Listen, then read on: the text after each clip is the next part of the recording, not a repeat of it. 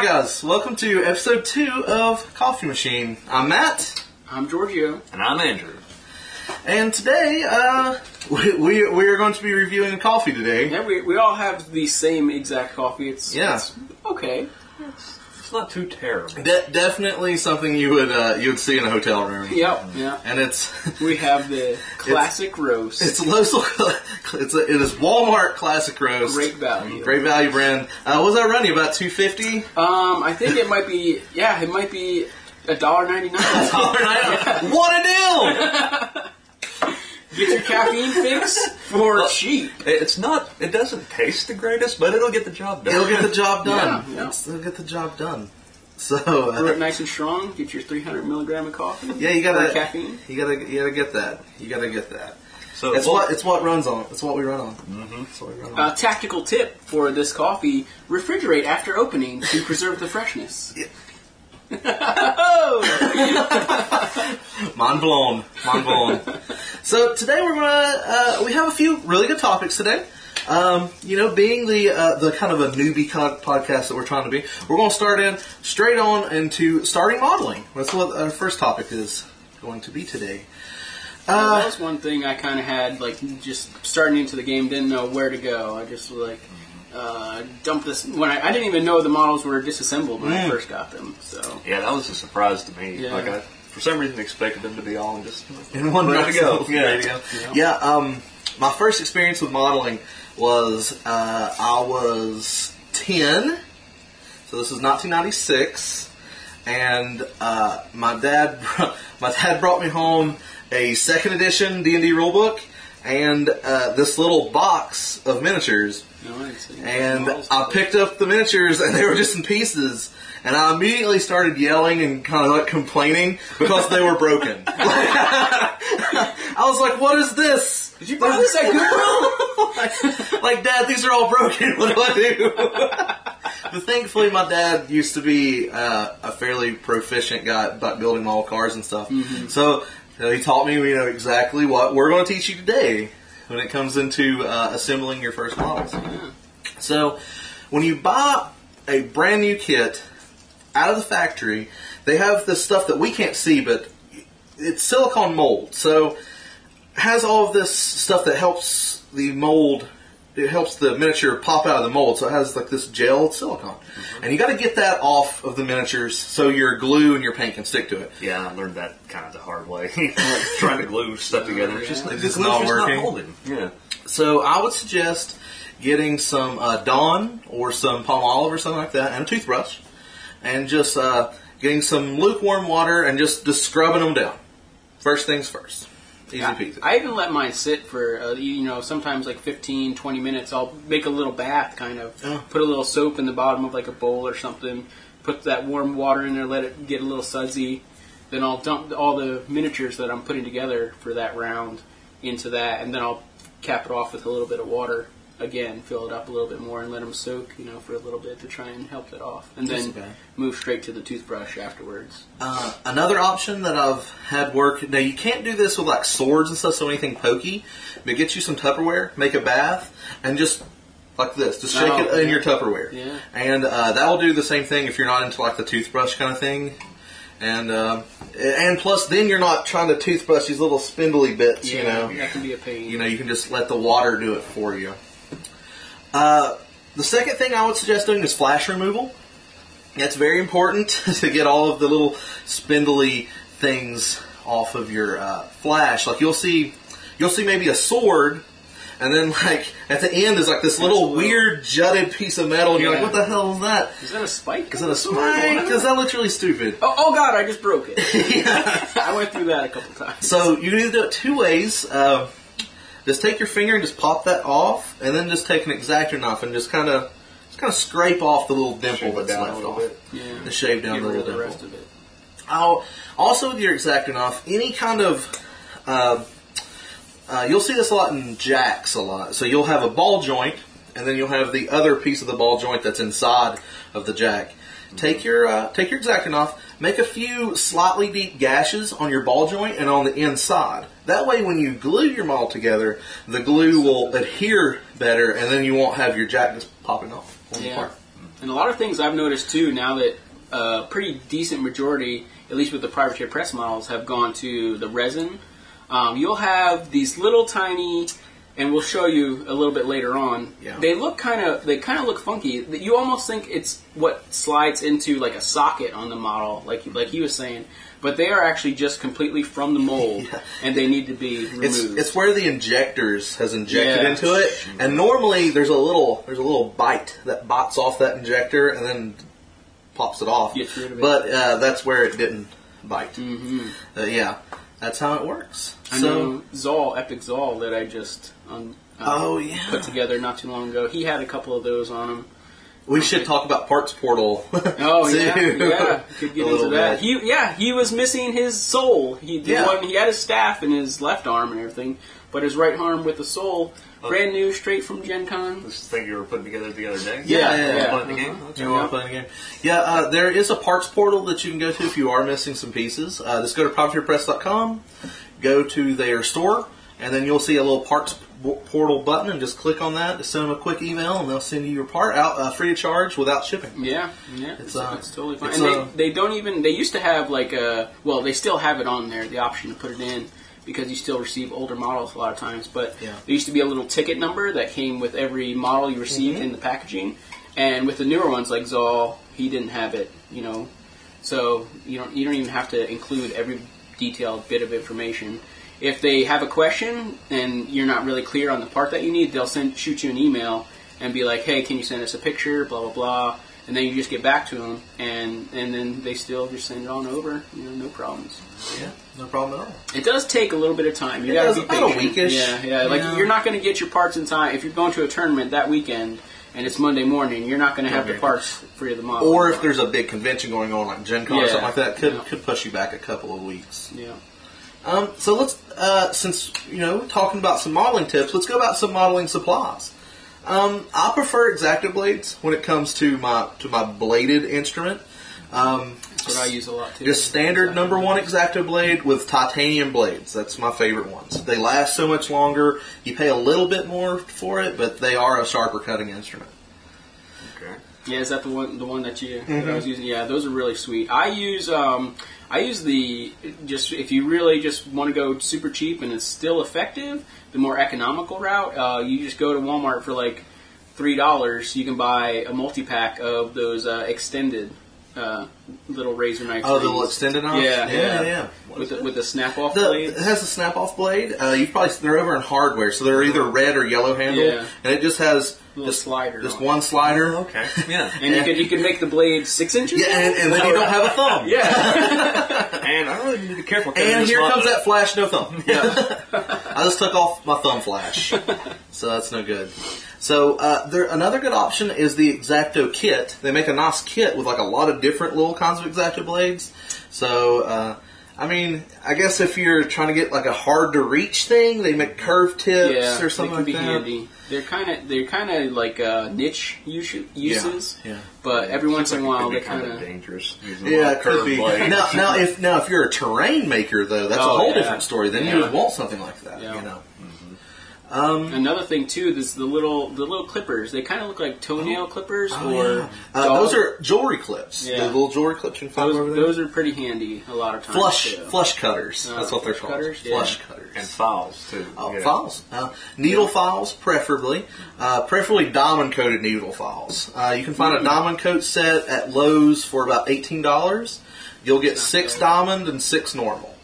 That's pretty good. Yeah, So, and it, I think it comes like a little kit too. It comes like a little bag. You can put your kit your, rolled up, put in your storage. Nice. It's good Yeah. stuff. Plus, tools are just always handy. Yeah, tools. Any yeah, like any kind of tool. They- like they- I, they- I even use like uh, crimps. I use um, I use a lot of locking pliers Yeah. sometimes. I'll use a lot of uh, dikes and linemen, side cutters. Since Mm-hmm. I'm an electrician, I have all those tools already.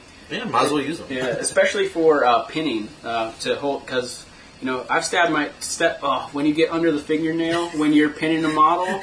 Oh man, yeah, that that, that hurts. That gets you. Uh, you prefer the uh, to go the uh, what was I trying to say? Dremel? the Dremel Yeah, way I like with your Dremels. pinning, and I'm more of a of a hand drill kind Yeah. of guy, a standard uh, pin vise. yeah, pin vices. Yeah. Yeah, I just don't have the patience to to sit there with a because I get frustrated really easy. So if it doesn't just start And you play Skorne. driving through the mall, yeah, I'm just like ah, start smashing stuff. So the Dremel, I'm just like, you know, it gets done super quick. I've not really had to deal with any of that. Yeah, yeah. I ha- so uh, so if you haven't noticed, one of the guys that I sold you has has a pinned orb. Uh-huh. Did you know? above him? Yeah, Yeah, yeah, yeah. yeah. I had to pin one of his orbs. so I was like, I was broken. When I first started putting models together, I never used to pin any of them. But then once you start getting little pieces that break off, like arms and stuff like that, you, you start to be like, oh man, I got to do something. I, I'm sick of this guy's sword falling off, or Or you like know the, his the hand. defender's arm that Feel just the went. defender's arm. Oh yeah, Yeah. yeah. He like fell on the floor, arm smashed off. I'm like, well, we gotta fix it. Yep. Yeah, just pin and back pins pins make a big difference. They st- sometimes, depending on how deep you, you're pinning, you do the pin. Um, you, you'll still get a little bit of like the model, the arm. Say was an arm, it will still like maybe rotate a little bit. Yeah. Mm-hmm. but it doesn't like pull off as easily as it would without that little extra little piece of security in there. I just use paper clips for my pins. Yeah, that's what I If, use. if you want to go like super expensive, you can use brass rods. That is an option. And they do come in a lot of different sizes too. So brass rods are sometimes the option if you're trying to get really small, delicate pins, or maybe some thick pins too. yeah, Uh, like uh, Iron Fang Pikeman before the plastic kit, which the plastic kit's amazing. Um, but the old metal kit, brass rod, all of those guys, yeah. they just Heard- need it. I've heard horror stories about. So uh, have, let's let's talk about some glue for a while because that is that's a necessity. that's really important. Um, yeah. I'm I'm a big Gorilla Glue guy personally, uh, and I like I like the liquid Gorilla Glue, and I believe you like the gel. I really like the gel. Yeah. yeah. I've never tried the gel out or anything. I, you have to shake it up before you use it, um, and I like to I like the gel because I like to I'll lay out all the pieces for a model as I'm putting it together, and I'll say say I'm doing arms, I'll do a dab of glue, dab of glue on each arm, and I'll do that for if I'm doing a unit, I'll do that for 20 arms, and I'll just go down, I'll put dab glue on each, then I'll come back to the first guy, and I'll put those two arms on. So they've had a little bit of time to set up, but the gel the gel dries slower. So by the time you get back to it after It almost seems like the gel's more of a contact setting, yeah too, yeah instead of a uh, Instead of just dry instead of just a dry air. yeah hmm so by the time you get back to that first guy you just pop it on and it's set it's kind of started to set up you you can hold it on for a couple seconds and then you can put them down good to go move on to the next guy And, and me, I'm more into the liquid stuff. So I want my stuff to be, you know, connected as soon as possible. So I'll I'll take one piece, glue goes on this side, I'll lick the other side, and I put it together. and uh, it, it creates nearly an instant bond. And that's how I put almost all my stuff together. Nice. Uh, I also use Zap-A-Gap from time to time. Zap-A-Gap's a more expensive route, but if I find it on sale somewhere, I usually pick it up. Uh, Yeah. But you can make a mess with Zap-A-Gap if you're not careful, because it is really liquidy. yeah, I've had really minimal use What- but in the time that I have used it it's just like just like Yeah, right. you have to be careful with yeah, it. uh-huh. I might try out this gel, the gel. But uh, what's this Zap-A-Gap? Okay, Zap-A-Gap's more of like a, uh, it's more of a modeler's glue. So, like uh, car modeling and stuff like that, airplane modeling. Uh, they usually use Zap-A-Gap more often for like in-field repairs and stuff like that. That's usually what you use is Zap-A-Gap. Um, and a lot of people use Zac Zap-A-Gap accelerant. I would never yeah. suggest using accelerant unless you just want some really brittle yeah models. super brittle Yeah, like I use the little licking technique as almost like a little bit of an accelerant because I want my shit just put together. But, but it's not like you know just going, psh, psh, psh, you know, it's accelerating the whole thing. Yeah. I mean, especially if you're planning on maybe selling the army later on or doing maybe a commission piece, it's just not worth it. Uh, that kind of brittle, brittleness thing. yeah you get unhappy customers that way Very much so. So yeah, what goes along once you've got your models together? What do you want to do with them? You want to put them on the table, and you want to start a game. So Well, what kind of? I thought it was going to paint. Oh, oh no, no! I uh, I don't give a damn about the optics aspect. So Well, actually, what you do is start playing. You start to play, and And you just like, you just do like we, what we've seen in our meta before. You just pile a bunch of stuff on a base and scoot it around. yeah, yeah, that's true too. Uh, Yeah, after a couple games, you kind of realize, oh man, these guys look. When you play against people that have fully painted armies all the time, and your guys are just primed, which a lot of mine are. Uh, you start to be like, oh, maybe I should throw some paint on these guys. right. So yeah, that's an, that's another thing that you kind of want to get at the early on in the beginning. And one thing, um, primer, super important. I tried to paint the very first unit I tried to paint. I did without priming it, and man, those guys just came out terrible. I ended up having to strip them and repaint them all. What kind of primer do you like to use? I really like the. Um, it's it's only like um, I think it's like three fifty a can, something like that for a big. I don't know whatever, whatever standard size spray paint can is, 16, 20 ounces, whatever it is, and it's just uh, you, you get the pretty much any color you want. You got there's black, gray, and white, and it's just a double coat. Is it the primer. double coverage Rust-Oleum? Yeah, Yeah, that's what I use. Yeah. It's double coverage Rust-Oleum. I like it a lot. you let me make Yeah, it. that's what I'll let you guys have too. Uh, it's a big can. Like if you're priming correctly, like boop boop boop boop, you're done. Yeah. like it's really really easy. So, yeah, I I just lined my entire army up and went spun them around. Spun around, hit the other There you go. side. Yeah, yeah. Uh, a lot of um, when it comes to priming, a lot of people have kind of like a uh, that they have some misinformation where you think that oh man, you have to have every single thing primed. That's not necessarily true. Uh, get one nice coat of primer on it, and it's good enough. You- It does not your primer does not need to be like fingernail thick. Yeah. It just needs to be a nice Yeah. thin Then, coat. then You you, don't kind of want- destroy some Yeah, of all the details. details are gone. Yep, Yeah. that's what I was gonna say. Um, I kind of like just barely getting, just barely, barely getting a thing on there, so you can.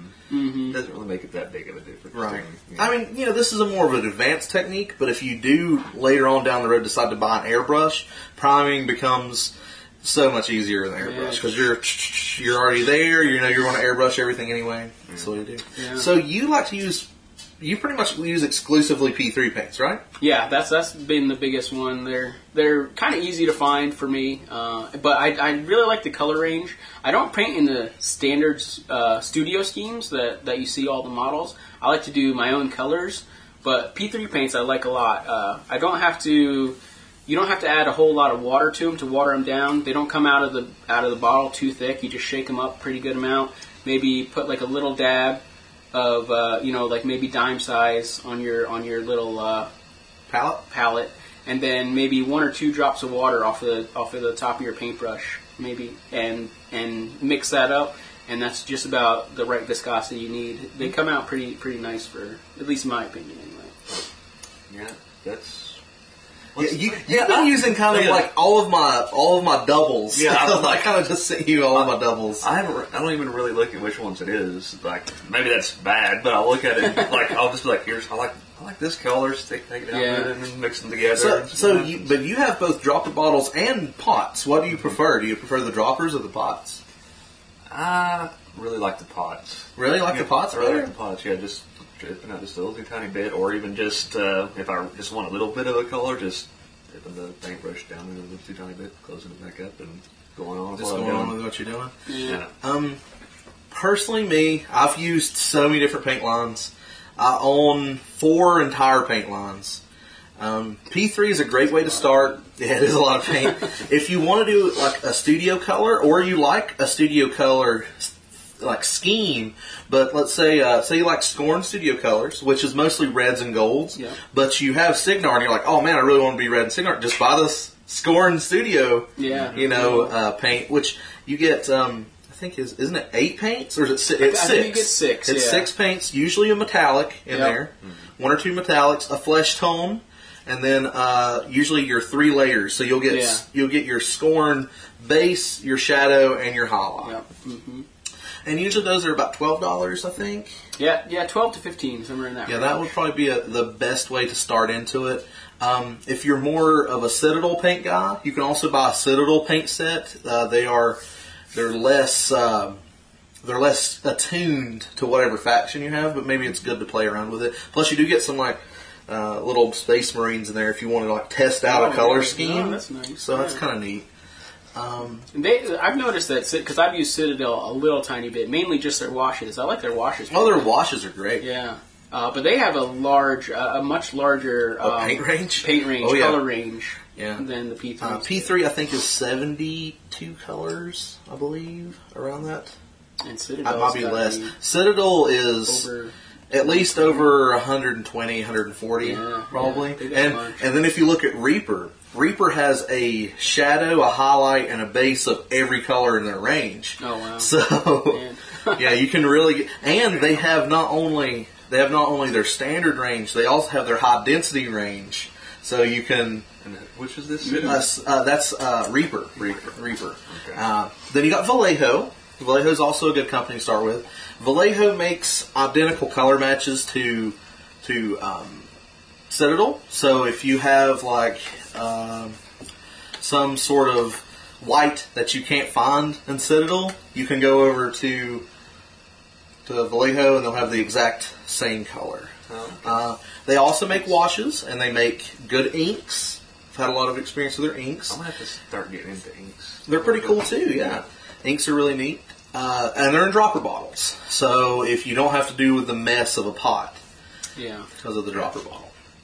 Yeah, I use the here for anytime I try and do a little bit darker. I just drop a, like just one drop of that purple that's in the dropper that you have, and it just makes it look really good to me. Oh yeah. And uh, Vallejo also has their model color range, which is more of realistic tones. They have their fantasy range, which is their Citadel range.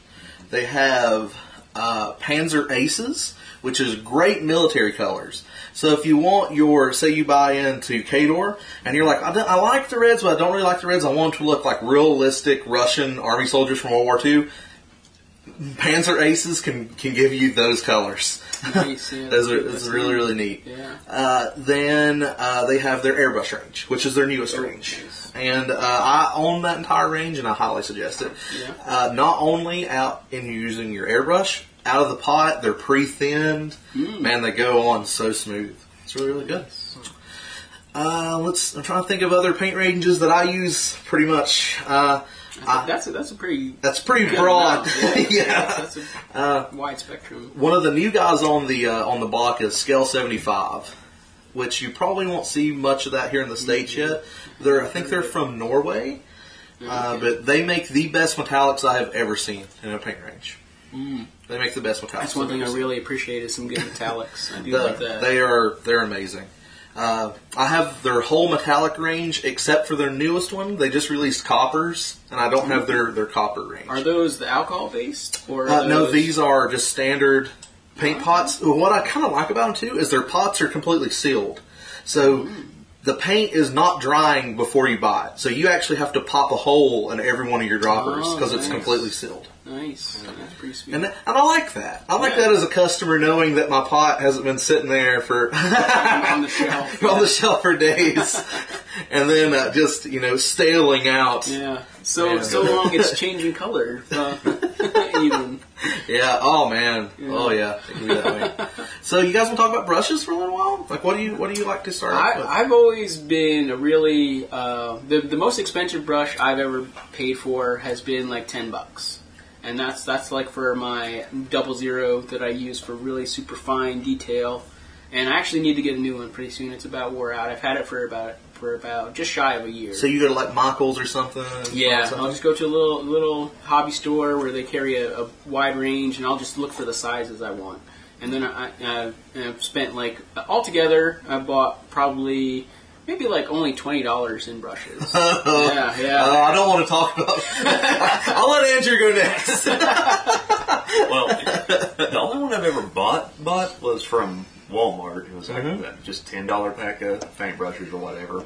But I kind of used them for a little bit, but I don't, I don't know if it was the paint that didn't want to work right or if it was just me not painting well at that time. But uh, you know, uh, Tyler, uh, friend, you know, Yeah, Tyler, he's yeah, a- Tyler. Friend of ours. a friend of ours. Yeah, uh, um, he gave me just a whole set of paints. yeah, you had like a he bunch of like lacquers and stuff. like I was like, I was like, what? and I was like, what are we in like 1976 again? Look at all these lacquers. But I was looking through the box after I bought those paintbrushes when I bought them. I was looking through the box of all this just random crap you gave me, and there, there's all like all kinds of brushes down in there. I couldn't tell you if they're good, bad, or whatever, but they work for me. All right. Uh, then you go to me. I am the Winsor Newton Series 7 guy. Uh, I only, Sable. I, yeah, Yeah. I only use sable brushes. Um, I spend roughly fifteen to twenty-five, maybe even thirty-five dollars per brush. Although you can go on Amazon, usually, pretty much all the time, you can buy a pack. It's like a it's like a gift pack of uh, Winsor Newton Series Seven sables. Don't buy the miniatures. Buy just their standard sable brushes. You get a zero, a one, a two, and a three for a. You can get them between fifty-five and seventy dollars, depending on what sale they're having, mm-hmm. and that's the way to go. Because probably end up doing four brushes, I mean, four of them are really solid. Your number three is really good for like warjacks and stuff. And me, Yeah, like you use a double zero, Yeah. I use a one or a two for all of my eyes and detail work. Yeah. my zero actually is not used that much. Oh, yeah? I use it for pinpointing where I want my washes to go. Mm. So I'm like, oh, I really want a lot of wash down here on the bottom, so I'll just kind of move it down to the bottom. Yeah. But that's a good deal to go with. Uh, once, but I do have an airbrush and stuff like that. But that's a whole different episode. Yeah, whole that's you know you're dropping like a couple of hundred bucks if you can get an airbrush. Yeah, because you got to get the brush compressor. Hi, Matt here, and we're going to pause the podcast just for a second to, for me to let you know that uh, we uh, we made a great Mountain King unboxing that we would love for you guys to check out. It's on our YouTube page at Coffee Machine Podcasts on our YouTube channel. So please subscribe and check it out, and uh, watch our videos too. Uh, we we do we're going to be doing a lot more stuff with video, and we'd love for you guys to check it out. Thanks. So yeah, so we can get into straight into uh, starting games, kind of Alright. seeing little things we were talking about with as far as like the expo nice on the on the Glacier King there. So now you've got all your models together, you got some of them painted, you got them on the table, and you're ready to play. What do you need to play? So some supplies that you might want to think about. One of the things, uh, a good tape measure. Yeah, yeah. I learned that you need to actually get a good tape measure, Yeah. or, just not, or not just mess with the tip. Not of just it. mess the tip of it. Yeah. Uh, I think minimum five dollars Yeah. for a tape measure Yep, you could do that. because usually the, the lines are just really, you know, shown. I've seen some tape measures that people use that are like, maybe that's where the inch mark is. Yeah, yep. Uh, You don't want you don't want those little and and you want a nice tape measure you can pull out at least you know. 18 inches, maybe 20. And no flexi without, tapes. Yeah, yeah. Those Flexi flexi on the flexi table. tapes, uh, it, like tailor tapes. Uh, like, like it's yep. it was it's pretty common in other war games that people use tailor tapes. Mm-hmm. Uh, but this game you cannot bend your measurement. Right. So, say a normal tape measure, you know, you're measuring from one to ten inches. You're measuring in a straight line. Mm-hmm. Some people say they're going to run ten inches. They'll be like, "Well, here's five inches. Now I'm going to bend my tape measure." Oh, And no, that's not how the game works. No. that's not how it works. That's not how it works. and then you get those really, really flexible tape measures. They're not quite, yeah, and and they just like, and you're just drooping it out. You got it out extended 12 inches, and you're just knocking models all over the place. blah blah blah blah. Oh, sorry, bro. Sorry, bro. Sorry to break that. break that new Glacier King. Yeah. I don't know how it happened. ankles. Maybe you should have pinned it. Yeah, I, I, I suggest like maybe um, you probably don't need to, but maybe like one of those little twelve foot tape measures. They're they're like maybe that big. They're not not very large at all. They fit right in the palm of your hand. They're nice. Uh, the ones with the with the buttons that you press to release the tape, they auto lock as you pull them out. Those are nice. Those are handy. I like those too. Uh, so when you're done your measurement, you just press the button, scoop it up. Those are pretty sweet. Those confused me the first time I picked one up. I was Oh, like, yeah. trying, like just pulling it out, and then I'd hit the button and it'd try to go back in, or it wouldn't go back in. It'd just stay where it is. And I'm like, what the hell's going on here? I can't take measure this hard. Can't tape measures hard. So, um, uh, what about the new widgets? Because I know Frontier Oh. Press makes the new ones. I Uh, love widgets. used to, used to, and they came in like late game with their widgets. Yeah, like yeah. Uh, Broken Egg and uh, They kind of let like everybody Advanced else deployment. on the market get in on it, and then they're like, "Oh, And they're like, guys are all oh. money. We Oh. should make money." But yeah, eight dollars for the for the normal widget set. Uh, they also sell the AOE rings in threes, fours, and fives, and a five-inch AOE, no, a four-inch AOE ring is something that is hard, to find. Yeah. So there's not very many of them. Was it just this stuff? Um, not well, a lot of our rings are actually made for um, leather working, and the four-inch ring is very rare. Like a lot of people don't use them, so unless you're a War Machine player. and, and what do you get in the uh, the the packet you were talking about? Do you get a like the two, Okay. five, three? Uh, you with the get half inch? you get the two five you get yeah you get the two five three the standard widget so it has a five inch a two inch a three inch and then a half an inch on the end of the handle Those are nice. and then you get the three blast template widgets. So normally, Yeah, nice when you are going to when you hit someone with a blast damage, you know you take out your AOE ring, and then you place it over the model, and then anything under the under the ring gets hit. These, if you directly hit them with an AOE damage, you can just be like, oh well, that's a small base, so and it's a three inch AOE, so I'm gonna take out my three inch AOE widget.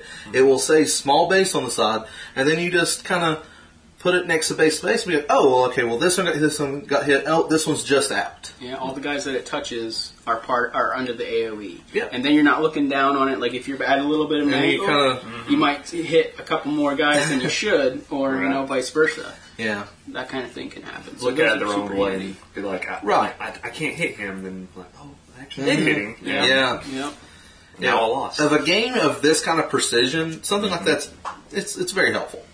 And then the the I, get, I think they call them Idaho's or something. The the side with the three, two, and five. Those are Mm-hmm. super handy because you got your vengeance on the three inch.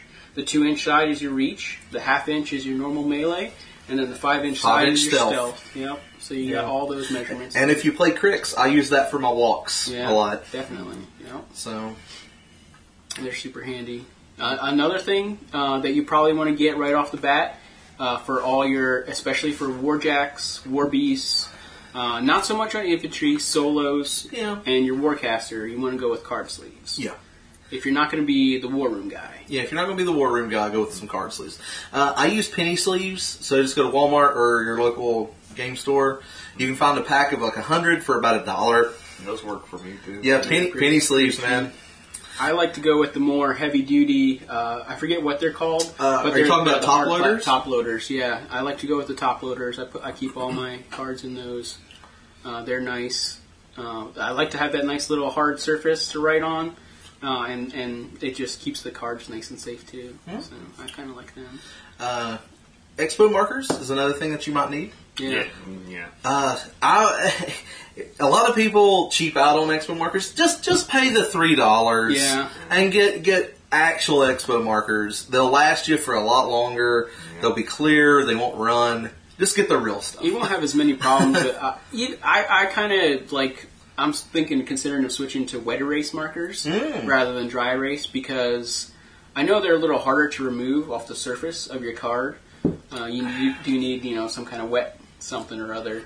Uh, but I just always have the problems. I use Expo markers, but I always have the problem with the marker just not getting enough ink out onto onto my card, and I'll be marking damage, and all of a sudden, you know, we're playing time turns or or a death clock game, and I have to be like, oh, hang on, dude. Flip the clock over to me. I have to go get another marker because this one ran out of ink. You know, in the middle of me marking damage or something. That's yeah, yeah.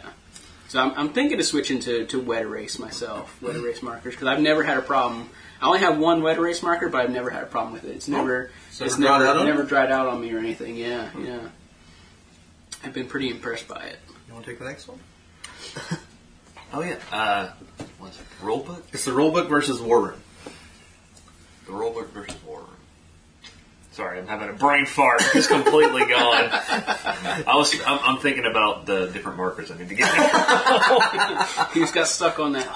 Oh man, markers! Expo wet erase. Markers. markers. Ah, Jeez, I feel dumb now.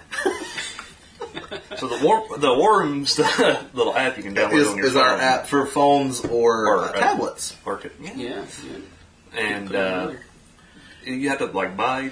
Yeah, you buy a deck you for buy a deck uh, eight dollars, right? yeah, was seven like ninety nine. Seven ninety nine a deck, Mm-hmm. or you can buy it in a chunk for like sixty bucks. Buy all the decks. Yeah.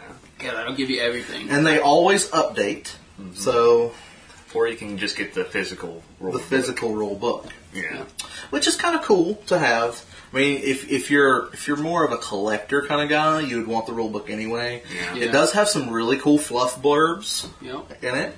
Uh, it has a fluff blurb for every faction. Uh, the fluff blurbs for the factions are pretty cool too because they're all speeches. Uh, so they're like a prominent leader, you know, having a speech in front of their people. So they're really, really cool. They're like, oh, we will go and crush them. you know? Yeah, like a lot of the Skorne ones are from, uh, at least in the Skorne book, Hexeris's perspective. A lot of it goes from him, which he not a caster who gets a terrible amount of play. Actually, yeah, I kind of champion him a little bit. you do. yeah, yeah. So. and I don't like to see you. uh, but uh, I think the rulebook's a good way to do it because you do get all the rules. And of course, you know you got to turn pages. I mean, you know, kind of bounce back and forth. yeah, just between them. I mean, yeah, kind of Just get what- both. whatever whatever mood I'm in that day. Yeah. Uh, Then it comes to uh, your faction book. Uh, we call them the fluff books, and yeah, it will give you every model that's in the book if you buy your faction book up until Mark II came out. So you won't get everything, but you will get a ton of fluff. You'll get fluff for every unit.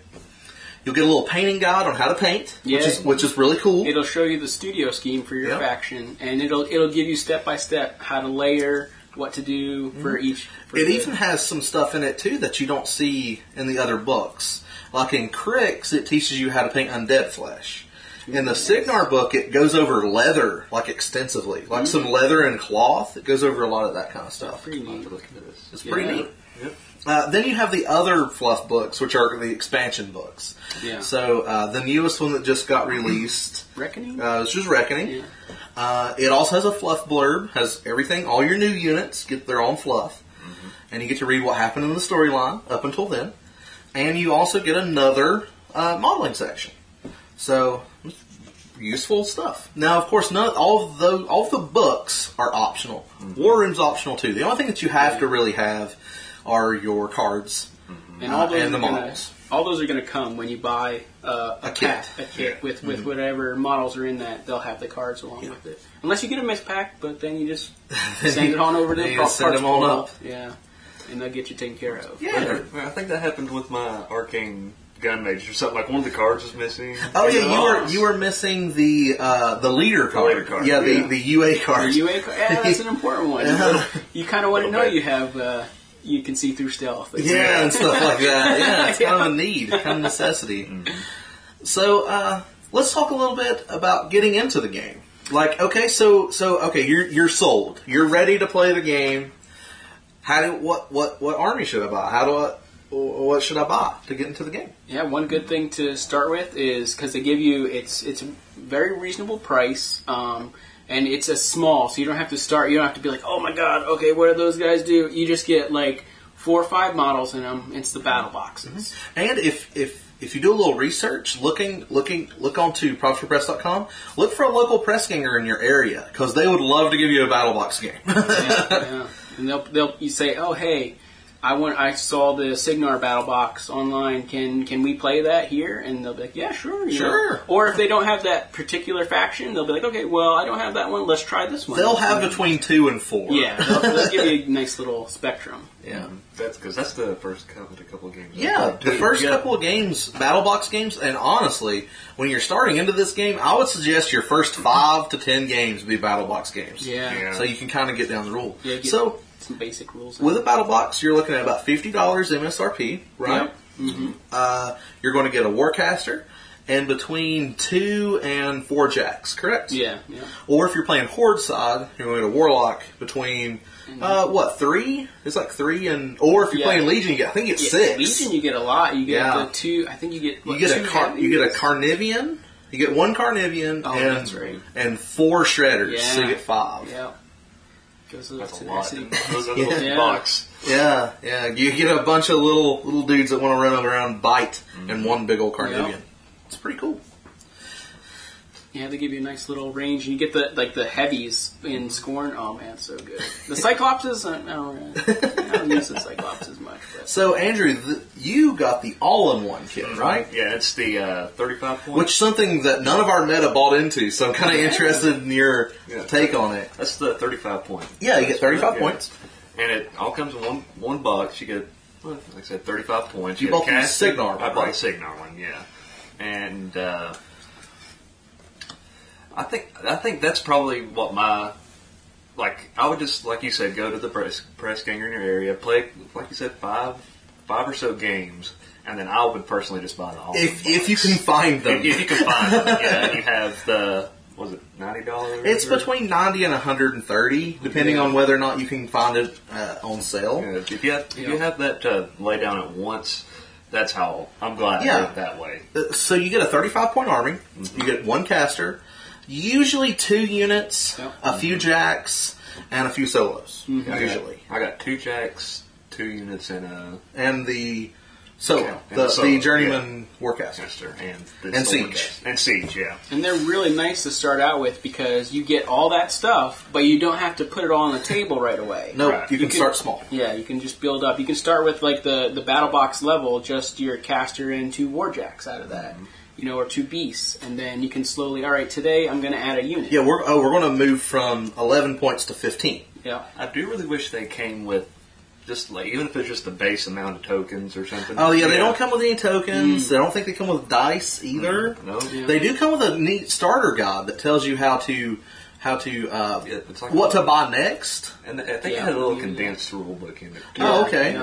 Cool. I'll give you a little bit of tips in there too, Mm-hmm. to how to play, how to run your army, And what to buy next. Yeah, that's that's a big thing too. So let's talk about how you usually buy your stuff. I'm usually like I'll I, I like to go to eBay to to find everything that I get. A lot of times I'm just like looking for people who are unloading their army, and it does. Uh, oftentimes you'll end up with just like random stuff, um, but you'll get it at a really really good price. And if you end up not using it, you know it's, it's you usually got it at a cheap enough price that it wasn't a big. deal. Sometimes you can score big, Yeah. and score some decent paint jobs out of it. Yeah, too. yeah. Like I got a I got a nice uh, gargantuan, the mammoth. Uh, I only got I got paid seventy bucks and I included shipping and everything. and it was pre it was pre like uh, sculpted and stuff and, too, and assembled. Yeah, assembled, and it, assembled. and his you know the tusks were off the table, so you didn't have to deal with any of that. Yeah. That was really good.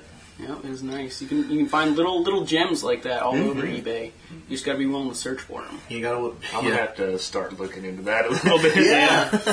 Hey, it's it's a good way to do it. And not only can you buy you know your your miniatures like that, you can also buy a lot of your supplies like that too. Yeah. Some people offload bags Yep. like that. Yeah, it's um, It's definitely bags going to be on my next, next purchase. I, I don't. That one layer of foam is not enough. it's for not my enough. army anymore. It's not enough. So um, now, if you want to get into the game, the last the last bit that we think about in this segment is uh, if you want to get into the game fast and competitive.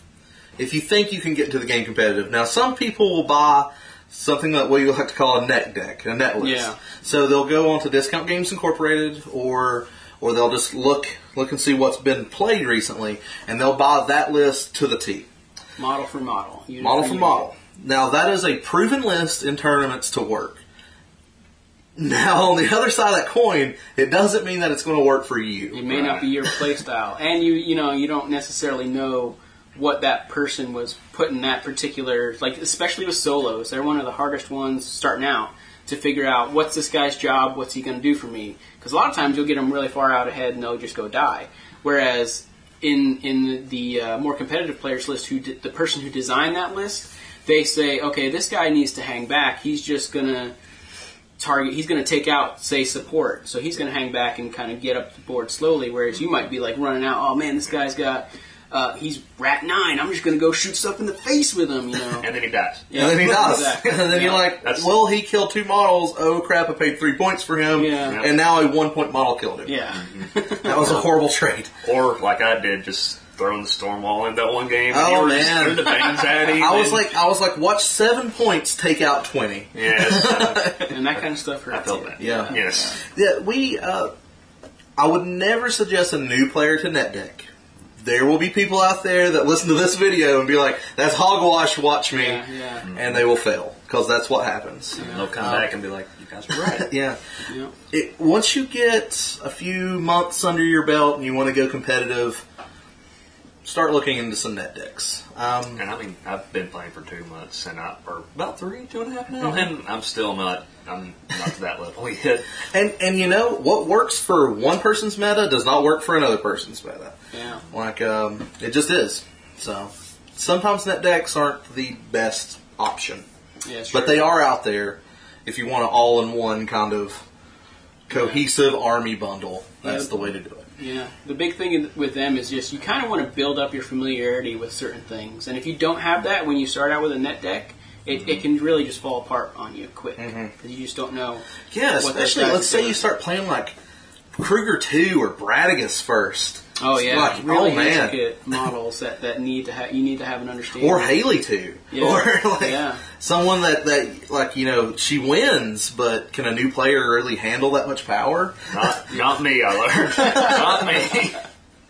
Uh, you will have an easier time if you net deck Chris, Cryx though. You just will. Yeah, Cryx, Crick- Cryx net decks can get you a lot of stuff that's The- got a pretty basic understanding of the game to, to be able to master, and and th- their units and and everything kind of go jive really well. Yeah, they they can be pushed forward around, and you will you'll score some wins Yeah. by pushing models around the table with Cryx. yes. Like I'm a. I, I like Cryx. I, I would like to play them, but Mm-hmm. I don't. I don't like going up against them for that reason. You're like Matt can make a few mistakes here and still win. yep. Or you just kill one bane, and well, now my whole unit's dead. Oh no, I killed one out of each Oh. unit of. Now you're, now vengeance on me, huh? what is that? Another move. So we're going to end the podcast with our segment Andrew's Enigmas. Andrew, what enigmas do we have today? What Yeah, enigmas what we got? do we have? Okay, uh, talking about you know trying to get into the game. Is Right. there a uh, faction that you think is like quote unquote weaker than the others, or just less balanced than the others? Mercs and Minions. I would never hmm. suggest someone to get into the game with Mercs and Minions. Yeah. And on a lesser extent, Circle. Yeah, that's that one's you can with Circle you can really get good once you have an understanding because order of activations in Circle is really important. So if you get it, if you start out there, it's kind of hard because you're like, oh well, I want to activate this guy, and he's going to go do that. Oh wait, but I needed to put this buff on him first, and oh, he's already. ah that kind of thing happens a lot in Circle. Or, oh man, I'm going to teleport him forward and I forgot to lightning strike. Or, oh no, I forgot to do this. Yeah. And, Uh, and you end up getting your model killed because you were like, oh, I forgot these couple things 1st Mm-hmm. Circles, circle's a hard one, but once you master that stuff, you can get really good with it. It can be really strong. And uh, I say Mercs and Minions just because of the power level differences between them and the true factions.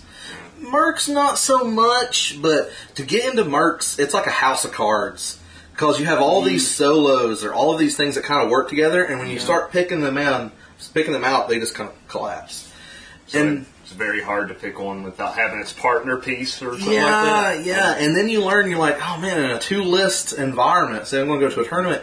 Oh man, I really need Aiyana and Holt in this list, but they're not going to be in that one. Now can't go over there.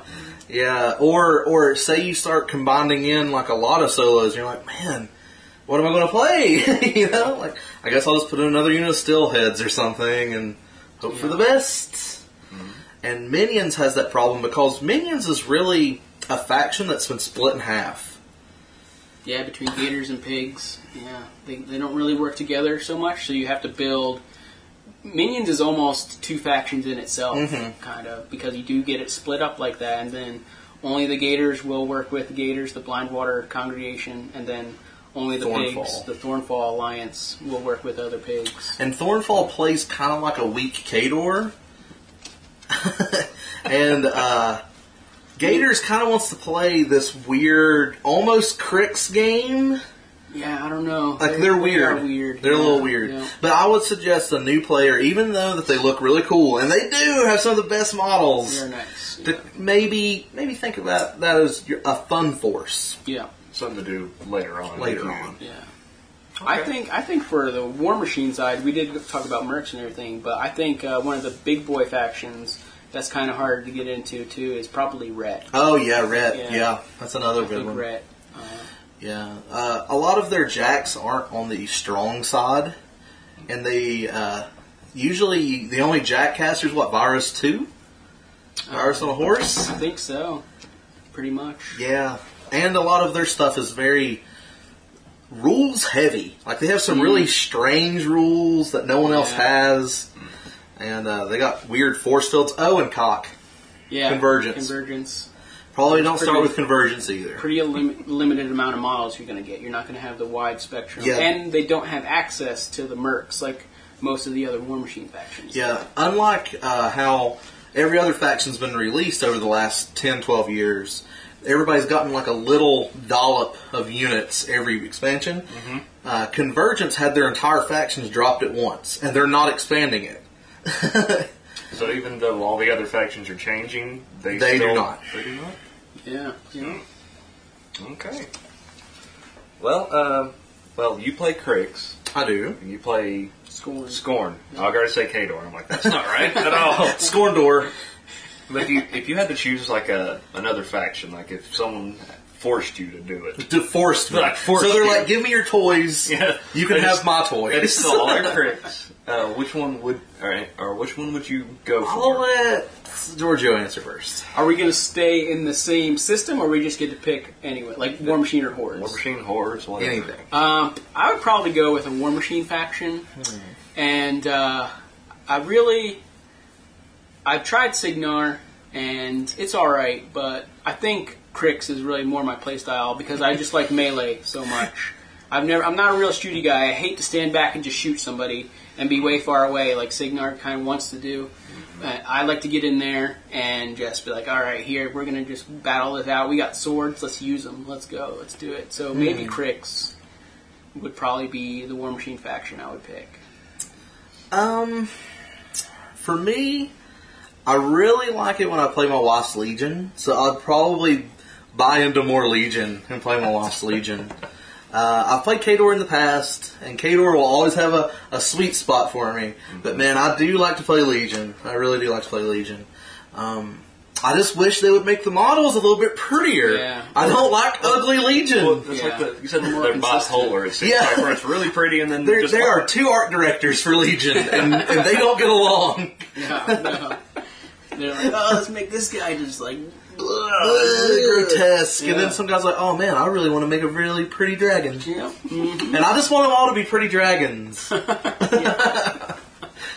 The other guy's like, no. No, we're no, we're gonna make a dragon with a giant bulbous penis. oh, we'll make this dragon have like twenty penises coming out of his mouth. Whoa. Hmm. okay, do, uh, do you think there's any like unfairly uh, loved or hated casters, like ones that are used more than they should be or less than they should be. Oh, ooh, that's a good question. I think uh, uh, probably at least in Skorne, one of the I don't know if it should. Y- yeah, do you want us to could go inside our faction? Yeah. Or just yeah. what- Well, inside yeah. our factions? let's go inside Okay. the factions. Yeah. Inside faction. I think really one of the casters in Skorne that, that should get played more uh, is P Hexy. Hexy one. He he's he's a ball buster man. He solves problems that your faction can't deal with. Yeah, yep. He's got a map buff, which you don't see a lot of in Skorne. Uh, and, and he, he gives vengeance out, which is sweet. You know, you take him with some units that already have vengeance, and then you can throw vengeance on another unit. And now all of a sudden, you got at least two units ve- with vengeance out there. So you, you're like almost running your own veins going. As far as the lesser, or, or the the caster that gets more play and should get lesser, um, I think. I hate to say it, but because they're so good. Um, the Makedas, I think they, Either, they both play- the Makedas. Yeah, all they- three. Uh, I- no, the first two. The first The third two. one doesn't get as much play. Man, she's so good. She is really good. she she might fit into one one of those ones that needs to get a little bit more play. Makeda Yeah. three, uh, but yeah, I think Makeda two gets it played a lot, and uh, Makeda one not as much as Makeda two, but You do still see her though. yeah, yeah, uh huh. That inspiration scorn is pretty awesome, so I understand why people. I mean, you, you want to play a good caster, Yeah. you want to. it makes you competitive. That's how, that's what you what you do, you know. But she's just like a lot of people solved for for those for the Makedas. So you Yeah. don't want to, you know, you're like you bring somebody like P Hexy who somebody's never seen across the table, and all of a sudden they're like, oh, uh, oh what do you do? I need to let's see your cards. yeah, that's true. Kind of throw the player off a little bit. Like That's true. Yeah, or they have to rethink what they're gonna do. Like, oh, I'm playing Skorne. I'm gonna see Makeda. Uh, this is what I'm. Gonna, I've got. I've got this. What this, this, and this plan engaged for that caster, and then all of a sudden it's somebody else. And like, oh, I need to change things up here. You know, type thing. Okay, uh, for me, uh, I honestly think that you see Cryx is a toughie because Cryx is like really good. Like people that play Cryx, man, they play the power. They- I, I, can, I can tell you right off the bat. For the overplayed, okay, shoot me. I want to hear your overplay. body and soul, Dene- Body and soul. But, but oh my okay, god! but I think that he's asking why. What makes them overplayed? Like, are they actually maybe bad? No, not Deneghra. She's not bad. you, you do see Body and Soul. Deneghra 2's Theme Force Body and Soul is probably cur- currently in the current meta is the most overplayed thing you will see. Yeah, look yeah. at look at Cryx list. You're going to see her in it. Yeah. Uh, she is overplayed a lot, and I do believe that if unless Cryx can get out of that, oh, I gotta play Body and Soul top uh, mindset, that the player like people are just going to start bringing anti Body and Soul, Exactly. Exactly. and you're gonna you're gonna see her take a dive. yeah, that's what, Um, that's what'll happen. Just, Nose just the nose dive. Well, if everybody is teching against it, like, okay, this is what Deneghra is going to do. I need to bring these things to stop her. And if everybody starts doing that, and and You're it just just gets shut down, then Roll her out. then. yeah, you can't you can't play it. Um, something that I see that, that I never see in tournaments really. Uh, I'm going and I'm going to I'm going to throw this one out here too because I've never played him either. I'm going to say Goreshade two.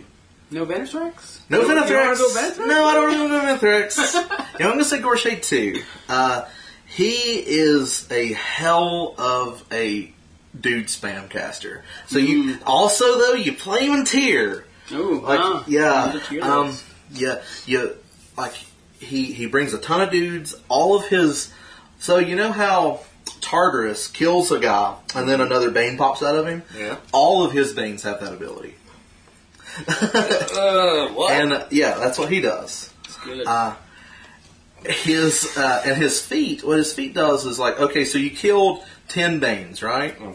Well, I, his feet says that he can turn models that, that's in his control area. He can eat those models and then add more Banes to the field.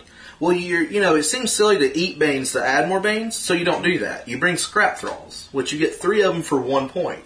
That stay in your backfield, and then you're like, oh, you killed nine Banes, well, I'm going to eat these nine guys that I paid three points for and put out a, an eight point unit. Solid. I do it. Yeah. And just kind of, yeah, that's Yeah, it's I and, and, and you don't see him in tournaments very often. At least around us, around our Yeah, area, yeah. you just don't see him. Do people just consider him too powerful. you think? Uh, no, no. I think he's actually there, kind of in the middle of our power levels. You also don't see Denny three, but I think that's going to change pretty soon. But the Yeah. Cri- but the Cryx the Cryx hive mind are is kind of poo poo on Deneghra three. I don't know, man. She, I think she's gonna once she starts seeing play. I think, I think, she, yeah. she might, co- you know, rise up some. I think so too. Yeah. I think she's really good. I think she's got some good options. I mean, Jack Just- spam or yeah, or anything. yep. Good options. Even her stat line is, is decent. I mean, Matt eight Banes. Yeah. You want to deal with Matt eight Banes? yeah, yep. She's good. I think she's solid. Matt eight Pal thirteen Banes. I don't even like thinking about that. Uh, whenever you go into a game, is there anything that like what's your opponent doing that kind of either not, not really scares you, but just kind of throws you off going into a game? You mean Where- like maybe some like, like are they are they trying to punk you out like like your opponent trying to like, know, like, play some mind games with you? Is either what that or like you're looking and you're like, oh, did just the army, just looking at the army scare you or anything like Um, that? Not really. Again, not really. Scary, That could be just- really situational. it can be. Uh, like if you're playing into a bad matchup, oh yeah, then then you're like, oh man, like that storm wall is just gonna wreck through all my one point or my uh, one wound models. Like he's just gonna throw out AOE temp or uh, covering fire templates. And I'm not gonna be able to get through them. I, I got no way to deal. Colossals in general, if you're not ready for a colossal or you drop a list that does bad against colossals, can be very, very daunting. I Yeah. mean, I'll tell you a colossal that always tilts me, and that that's the galleon, the mercenary colossal. Nearly Yeah. always tilts me. Is that the one that uh, he was playing in that game that we that. watched? Yeah, he's got the, the Mhm. hook. He has the hook, and, but in. because the amount of shots that the galleon can get a Mm. turn is really daunting, and especially someone like me who plays a mostly infantry force. I mean, it's just I don't know. I don't like it. Like it, it kind of it kind of gets me a little goofy. I don't I don't like playing against it. When you when you're not even having to hit a model, you can just deviate onto them and then and with with AOE's and still kill two three guys with with And he can get damage. six shots a turn with it. yeah. It's good. It's yeah, it's something about that particular colossal. I've always had issues playing against it. Okay, I guess my last question for the day is: Okay. uh, What would you say the best game that you've played and or witnessed, or and on the flip side, what was the worst game you've ever seen or played? Well, oh man, the worst game I've ever seen or played I was was by me. Uh, uh, yeah, It was my game. yeah, for sure. Oh man, dude, I, I just made so many mistakes this one game, and uh, it, it just like was was what I just would would it, it set me on tilt because I would do something and fail a roll or two or three in a row, and then I'd be like, oh damn, well that. That just I just lost that entire unit because I missed Fobs. fi- yeah, yeah, something like that, something ridiculous, and then they get taken over, and you know the next turn. But because I'm so upset, I'm so stuck on that. Like I should have, I should have just t- overtaken that entire ti- side of the table. That should be mine. Like I should have, I should have nothing to worry about over there. But instead, I'm about to lose my my whole unit. So what? Just a sick call.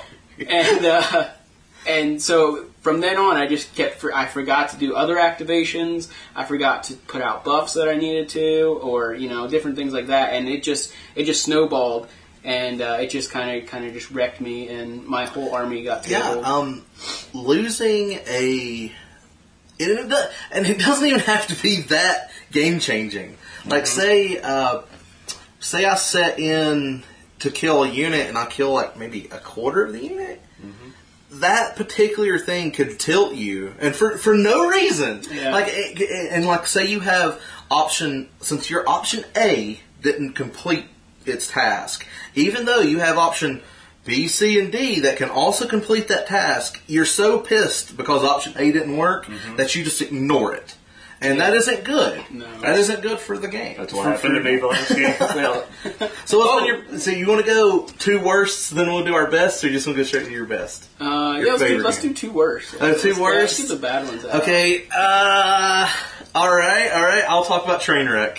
Oh, I'll talk about Trainwreck. alright. this sounds good. Or bad. Okay, so in our meta, we have two particular players. Yeah. Uh, and uh, both of them will not give you any takebacks. Period. Never. Friendly games, whatever. I'll be like, hey man, oh no, I, I missed this. I missed moving this Bane in my sea of Banes. Do you mind if I just run him forward? Let's all go to the lobby. Let's all go to the lobby. Let's all go to the lobby to get ourselves a treat. All right. And we're back from our technical difficulty. Oh, so best and worst games, right? Yeah, so you're getting ready Okay, to and I'm tell your talk, worst talking about the train wreck game. Yeah. Train wreck game. Okay, uh, two of our local meta people uh, never give takebacks. Uh, really, really serious about their games. Yeah. They treat And- the casual friendly games almost like tournament games. Almost like tournament games. Uh, probably worse than tournament games. I even give people takebacks in tournament games. Yeah, yeah. Oh, Uh-huh. okay, yeah, that's fine. So, um, we were packing up, ready to leave one day, and uh, I'm downstairs, you know, ready to, ready to leave, and uh, I keep seeing Giorgio running up the stairs, and I'm like, what's Yeah. going on up there? So I go up there, and uh, and this train wreck of train wrecks is going on. Uh, Meanwhile, I'm not even saying anything. I'm just running back and forth like, dude, all right, I'll be right back. No, I'll tell you, I'll be right back. I gotta get over there. I just run back upstairs. That's where the game is going on. and uh, it's it's just uh, the two players trying to kill each other turn after turn, but but like halfway through they'll screw up and be like, "Oh, do you mind if I take back all of this stuff?" Oh god! yeah, like and like restart two, my turn. Two or three activations worth, like just ridiculous amounts. And I was like, "They never do that for Yeah. us." And they're like, "Oh yeah, sure, go right ahead, Go right ahead, no chum. problem." Go, Yeah. go, yeah, go do that. It was And- insane.